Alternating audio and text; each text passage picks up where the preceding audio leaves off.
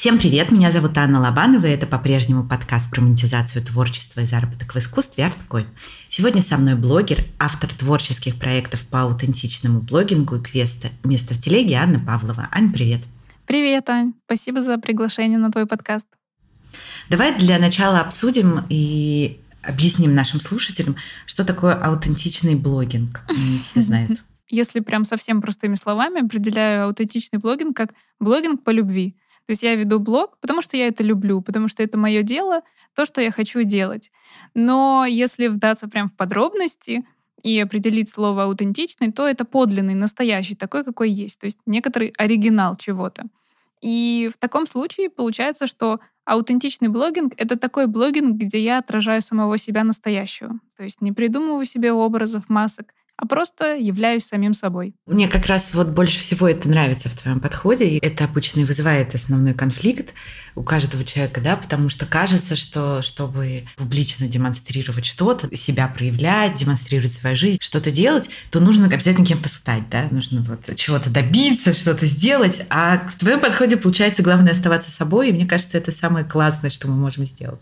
Да, в том и дело, потому что, как я смогла и на своем опыте проверить, когда мы пытаемся стать кем-то не собой, в общем, а кем-то другим придумать себе образ, маску или надеть на себя какой-то костюмчик другого человека, мы очень быстро приходим к выгоранию, потому что тратим на этот образ очень много энергии. То есть просто на то, чтобы держать эту маску, мы направляем бесконечное количество своей энергии, которые могли бы направить на творчество, на создание, на то, чтобы проявляться и двигаться, двигаться, двигаться. Но мы вот так вот тщательно держимся за эту маску, не дай бог она свалится. Ну и, конечно же, очень быстро устаем и приходим к тому, что, блин, кажется, это не мое. Наверное, мне не стоит этим заниматься. Ну, здесь я не психолог, но есть ощущение, что примешивается еще страх публичности, всякие разные другие штуки. Ну, наверняка, да, не без этого. А расскажи, пожалуйста, вот как ты считаешь, сейчас это такая модная дискуссия на тему блогинга вообще, да, и угу. всем ли, все ли являются блогерами, кто публичные, да, что-либо делает, всем ли надо быть блогерами. Мне кажется, что это было бы очень классным дополнением для любого творческого человека, потому что если да, ты не, как не проявляешь себя публично, то, в общем, очень сложно свое творчество в том числе и продвигать. Вот да. у тебя какое мнение? Это необходимо всем или какая-то определенная категория людей должна быть блогером? Ну, знаешь, в контексте необходимости, наверное, я бы тут не говорила, потому что для меня это все равно что-то такое, что должно идти по желанию от души. То есть надо, не надо, ну, наверное, не надо, но можно. Потому что действительно те преимущества, которые блогинг дает творческим людям, да и вообще всем, предпринимателям, авторам, учителям, фотографам, видеографам, копирайтерам, кому угодно. Развитие своего блога дает бесконечное количество бонусов, плюшек и приятных моментов. Да, безусловно, требует и вовлечения, и какой-то работы над этим, но бонусов очень много. И здесь я бы так сказала, что э, если мы творческий человек и хотим монетизировать свое дело, то личный блог — это один из самых интересных занимательных и классных путей, которые мы можем выбрать. То есть, да, мы можем пойти там по сарафанному радио, понадеяться, что про нас будут рассказывать наши клиенты друг другу, но совсем другое, если мы возьмем в свои руки управление своим вот этим условно личным брендом, и покажем себя миру так, как мы хотим себя показать. Я недавно была на конференции аутентичных проектов, и там выступала э, девушка Оля, она пиарщик профессиональный. Она рассказала о таком феномене, как эффект пустоты. Мол, любая пустота будет заполнена. То есть если а, мир о нас что-то не знает, то мир будет догадываться, додумывать. И блог — это возможность нам заполнить пустоту о нас самостоятельно, рассказать что-то о себе, как об эксперте, об авторе, о творческом человеке, то, что мы хотим рассказать, а не то, что о нас могут додумать. Как минимум, эта причина может э, заставить нас задуматься о том, ага, действительно, а как я хочу выглядеть? Чтобы я был самим собой на глазах у людей или чтобы они додумывали что-то из своего представления обо мне и моем творчестве? Ну и, конечно же, здесь э, мы сталкиваемся с большим количеством сопротивлений. Зачем? Да кто на меня посмотрит? Да как я буду выглядеть? Но это уже совсем другой разговор. А возвращаясь к твоему вопросу, я думаю, что действительно у каждого есть потенциал к ведению личного блога. Чем бы мы ни занимались, мы можем сделать из этого блог интересный, захватывающий, тот, который будет востребован у людей. Но надо это далеко не всем. Просто потому, что кто-то ну, чувствует себя, например, не публичным человеком. Не хочет он светить лицом, что называется, а хочет остаться в тени. Попрошу тебя, так как у нас обычно в подкаст приходят практики, кто рассказывает про свой опыт, хочу тебя попросить рассказать про твой путь. Я знаю, что ты тоже к блогингу пришла не сразу. Расскажи про это. Да, но если прям начать совсем-совсем загодя, то блогинг на самом деле был в моей жизни всю жизнь, но немножко не такой, как мы сейчас это представляем в контексте там, запрещенной соцсети Инстаграм, Ютуба, Телеграма. Я вела дневнички тетрадки, в которые вклеивала счастливые билетики, цветочки, которые я нашла, где рассказывала про то, что со мной случилось, как я на это отреагировала и как мне было интересно. То есть такой как бы повествовательный, нарративный контент я создавала еще на бумаге, там, будучи девятилетним подростком, э, учеником начальной школы. Но постепенно, когда появился интернет, я попробовала кучу разных площадок, просто потому что мне это нравилось, было интересно. Но в какой-то момент э, моя профессиональная деятельность пошла немного по другому пути. Я устроилась на работу в офис авиакомпании, такую на маркетинговую должность, занималась разными серьезными вещами. И, конечно, там до Инстаграма мне уже э, дела не было.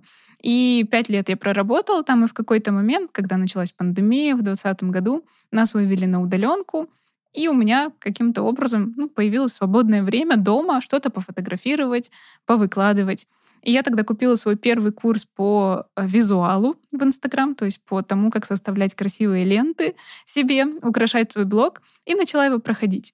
И просто шаг за шагом начала рассказывать об этом в сторис. Просто каждый день, вот, мол, я сделала такое задание, вот такой результат у меня получился. И что-то прям так меня это затянуло. Настолько мне это понравилось, настолько было интересно думать, а как мне донести, а может быть сегодня с каким-нибудь интерактивом, а может быть задать вопрос подписчикам. А там только мои друзья были. То есть у меня блог был там 300 человек. Ну, друзья и какие-то люди, которые как-то нашли мой блог э, через рекомендованное, может быть, где-то по отметкам. Ну, в общем, там было достаточно пусто, но интересно. Мне было так забавно все это делать. И просто по наитию у меня начало получаться. И ко мне начали приходить новые подписчики. Я там э, в чате попереписываюсь этого курса, на меня подписываются. Кто-нибудь меня где-нибудь отметит, на меня подписываются. И вот блог потихонечку начал расти, и я с таким интересом продолжала вести эти сторис, писать новые посты, что-то снимать, что меня действительно затянуло. Ко мне начали обращаться люди, мол, Аня, ты так классно ведешь блог, а мне скажи как, а дай мне консультацию. И я вдруг обнаружила себя условно таким экспертом по блогингу. Хотя, по сути, даже не ставила себе намерение именно в этой стезе развиваться, а думала это я, что уволюсь из офиса как фотограф, что буду заниматься фотографией, потому что это то творчество, которое было со мной в подростковом возрасте. Я очень люблю фотографировать, особенно портреты. И тут как раз я достала с полки свою запылившуюся камеру и думала, ну вот, она-то меня и спасет из офисного рабства. Буду я фотографом снова. Но так жизнь привела к тому, что мою экспертность в блогинге очень сильно начали замечать мои подписчики, начали обращаться с вопросами, а как, а что. А у меня бэкграунд в маркетинге, плюс образование маркетинговое. И как-то все это так красиво срослось, что блогинг просто стал неотъемлемой частью моей жизни. И в нем я и начала глубоко развиваться, в том числе как эксперт, передающий свои знания дальше. Из твоего рассказа мы как раз переходим ко второй нашей теме, которую мне очень хотелось бы с тобой, собственно, обсудить. Это проявленность, да? Угу. Давай тоже немножечко а, очертим понятие и объясним, как ты ее воспринимаешь, понимаешь. Да, проявленность — это тема еще шире, чем аутентичность, мне кажется. И еще такое слово, которому нет такого однозначного определения. То есть мне не так просто перевести, там, условно, с греческого, да, как аутентика с настоящей. А что такое проявленность? Ну, давайте обсудим. У меня здесь есть очень красивая аналогия, и она тоже взята из сфер фотографии где у нас есть проявка. Это в пленочной фотографии. То есть, э, когда мы фотографируем на пленочный фотоаппарат, да, свет попадает на светочувствительную пленку и оставляет там свой след. И затем для того, чтобы зафиксировать этот результат, нам нужно пленку проявить, то есть положить ее в соответствующий раствор, который зафиксирует тот цвет, который на эту пленку попал. И в таком случае, если мы подумаем о том, что же такое проявка, то я это определяю как движение изнутри наружу, то есть оставление следа, который уже невозможно стереть. То есть, когда мы пленку проявили, все, сколько бы света на нее сверху не попадало, вот кадр зафиксирован. Да? А дальше мы можем сделать из этой пленки уже фотографию, фотокарточку. И вот мне кажется, что эта аналогия очень красиво подсвечивает, что же такое прояв... проявление человека. Это движение изнутри наружу, когда мы оставляем след видимый, материальный о себе, какой я есть. То есть э, внутри нас есть некоторое вот представление о себе, как мы себя видим, что мы о себе думаем. И оно такое может быть достаточно абстрактное и эфемерное. Но когда оно находит проявление в жизни, то это уже м, отражается в нашей одежде. Да? Вот казалось бы, проявляюсь я или нет. А посмотри, как ты сегодня одет. Что на тебе надето? Наверное, это что-то о тебе говорит. Ты проявился. Может быть, не так, как ты представляешь себе, да, на тебе не какая-то а, сверх такая креативная, необычная одежда, а просто белая футболка, как на мне сейчас. Но через это тоже что-то обо мне проявляется. Почему-то сегодня я просто в обычной белой футболке. И вот для меня проявленность — это про то, как мы движемся изнутри наружу. И когда я на выступлениях на каких-то или а, групповых обсуждениях а, эту тему затрагиваю, я задаю вопрос людям, как вы думаете, вы сейчас проявляетесь? Вот поднимите руку те, кто считает, что они проявляются. И знаешь, обычно там типа процентов 10-20 людей такие, да, я проявляюсь. Но на самом деле проявляется каждый. Просто, может быть, не на 100%. Вот эта яркость проявленности своей, она где-то заужена, где-то закрыта, спрятана. Но весь наш мир, все, что нас окружает, это и есть след нашей проявленности. Просто пока, может быть, где-то неконтролируемый, где-то не обратил внимания, где-то не такой, как я себе представляю. Но это и есть проявленность. И наш блог, в котором мы проявляемся, он тоже это след, который мы оставили как бы на пленке жизни. Вот этим своим светом мы отразились и показали себя. И поэтому вот если так вот метафорически определить проявленность, то для меня вот это движение изнутри наружу. Я показываю миру то, что у меня внутри, через то, что мир может увидеть, то есть через физическую, материальную реальность, в том числе там одежда, прическа, макияж, мои слова, моя речь, вот это вот все-все-все это такой след моей проявленности.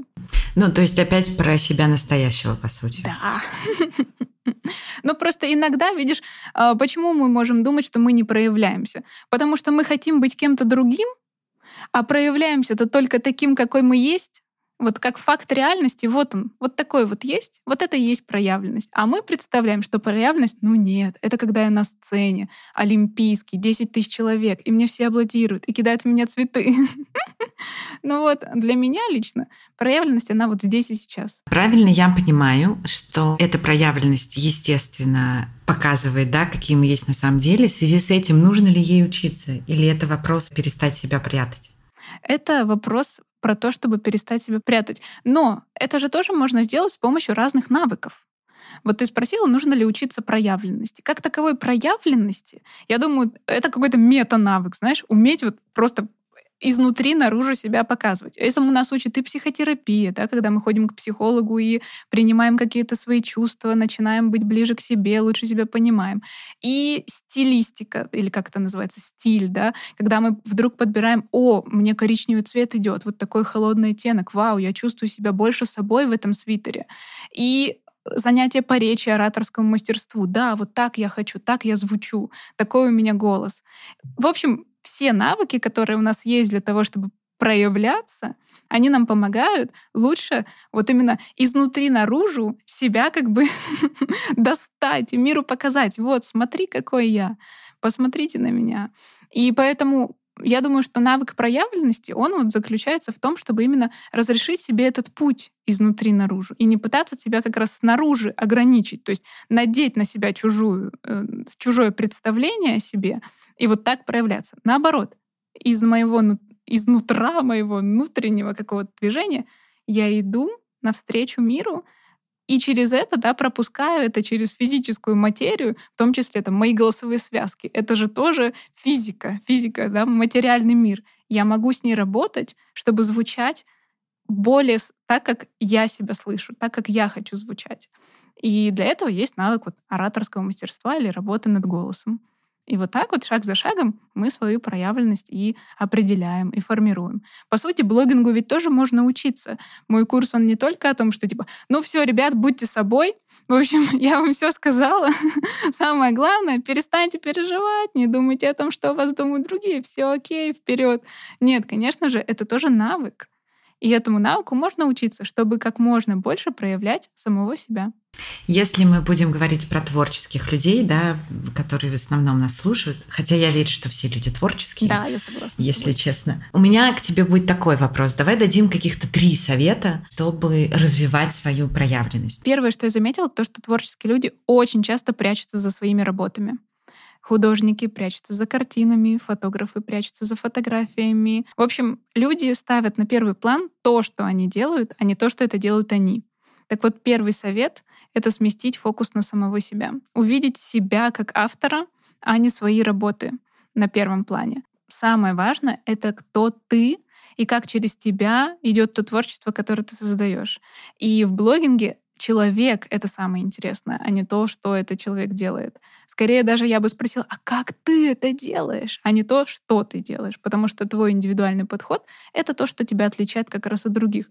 Ведь часто у творческих людей еще встает вопрос, боже, а как же так? Так много фотографов, сотни тысяч фотографов, как меня найдет мой клиент? А вот так и найдет, потому что это ты, а не потому, какие фотографии делаешь. Э, то, что, будучи выведенным на первый план, может нам просто давать гигантский рост — в том числе в профессиональном плане и, конечно, монетизация творчества. Можно заметить, что вроде бы работа-то у него хуже, а дороже, а потому что есть личность. И когда мы принимаем самого себя, начинаем ценить себя как автора, то и наши работы действительно обретают совершенно новую ценность. Поэтому вот первый мой совет, пусть такой длинный получился, но это увидеть себя за своими работами и вывести себя на первый план. Очень хороший совет. Я была бы рада, если бы мне его кто-то дал когда-то.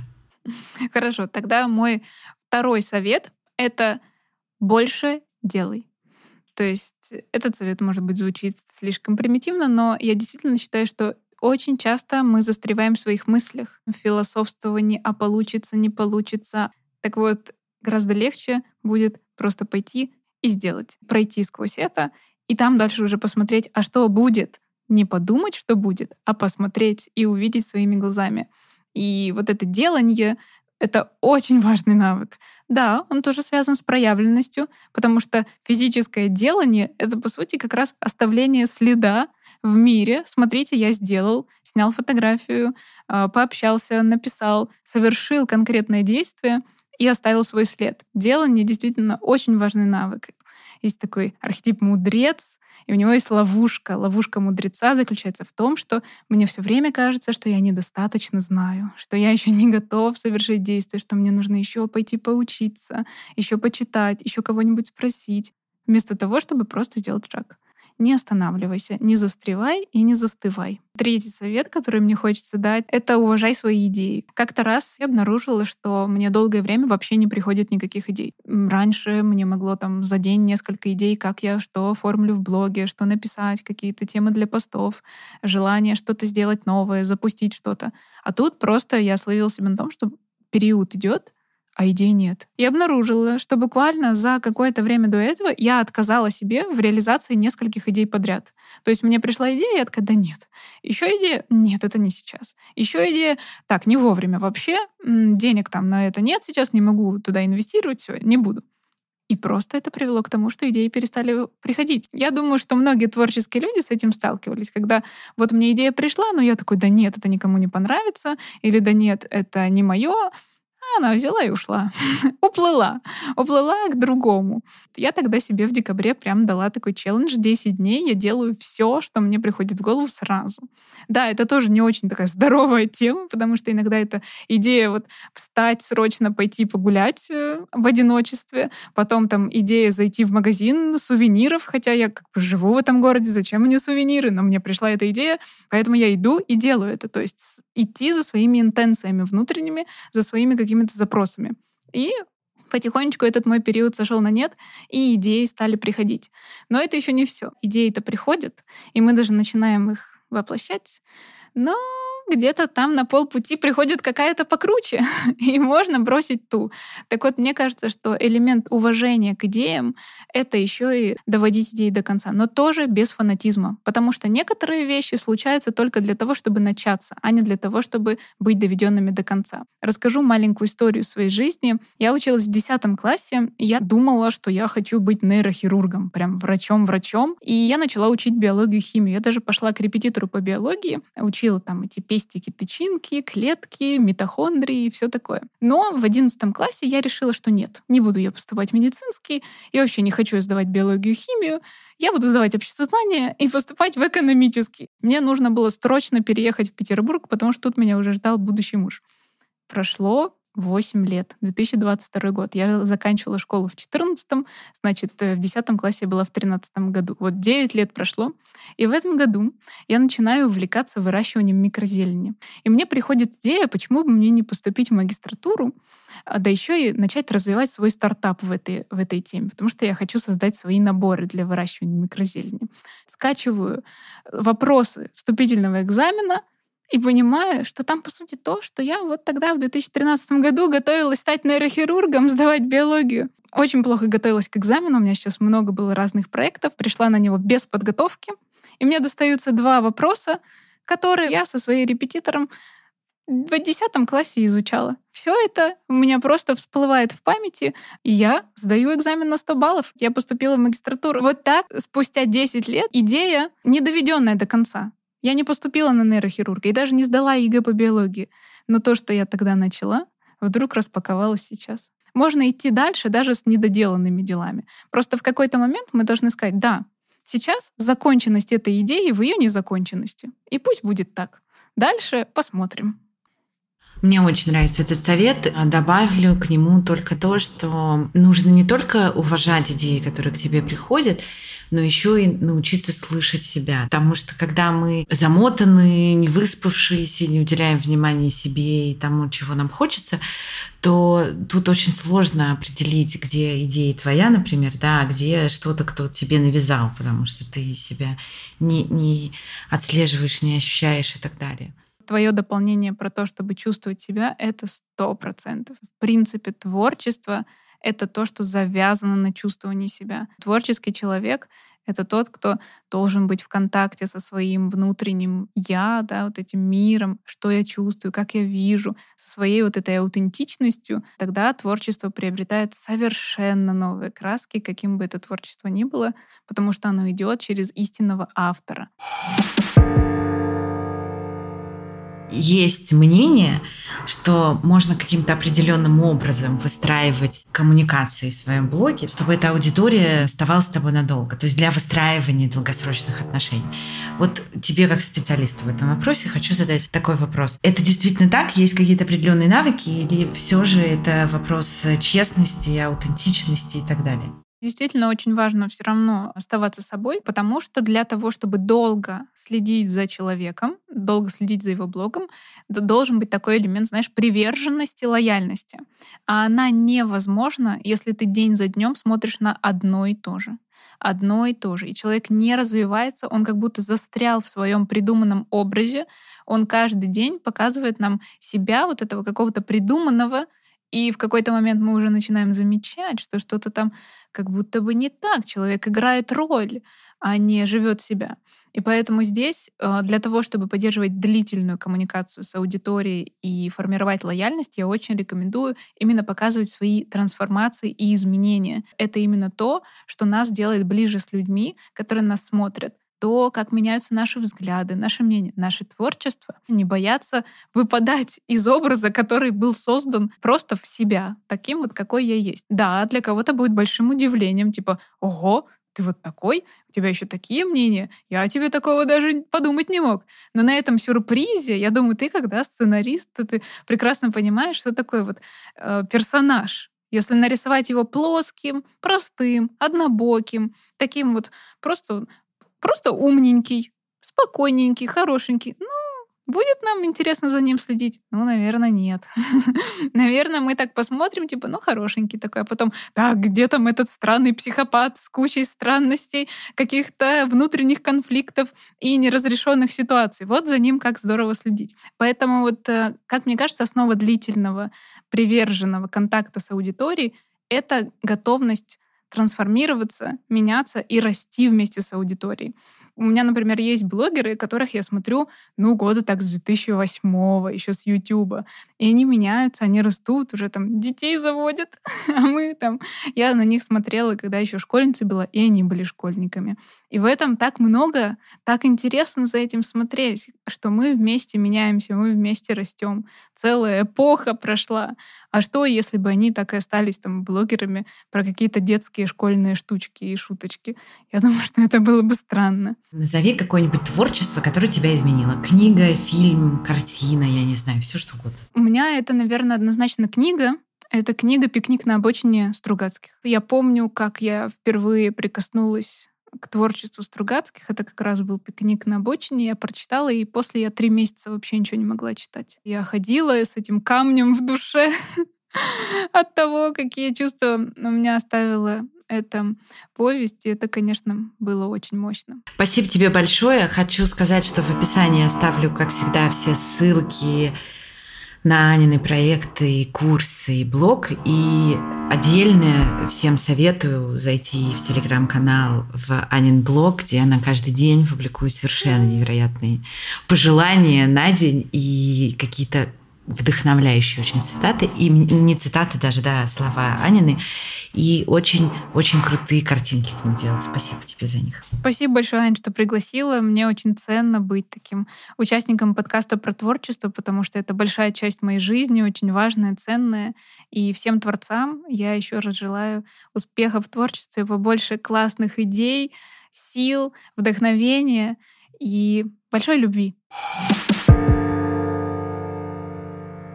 Если вы слушаете этот выпуск на площадке, где нет описания, то его вместе со всеми ссылками я, как всегда, добавлю в наш телеграм-канал. Его легко найти по названию латинскими буквами ArtCoin. Слушайте нас на Яндекс Музыке, в Apple и Google подкастах, в Кастбоксе и ВКонтакте. Спасибо вам за то, что отмечаете соцсети подкаста и рассказываете про него, за ваши комментарии и поддержку. Чудесного вам дня и берегите себя. Пока-пока.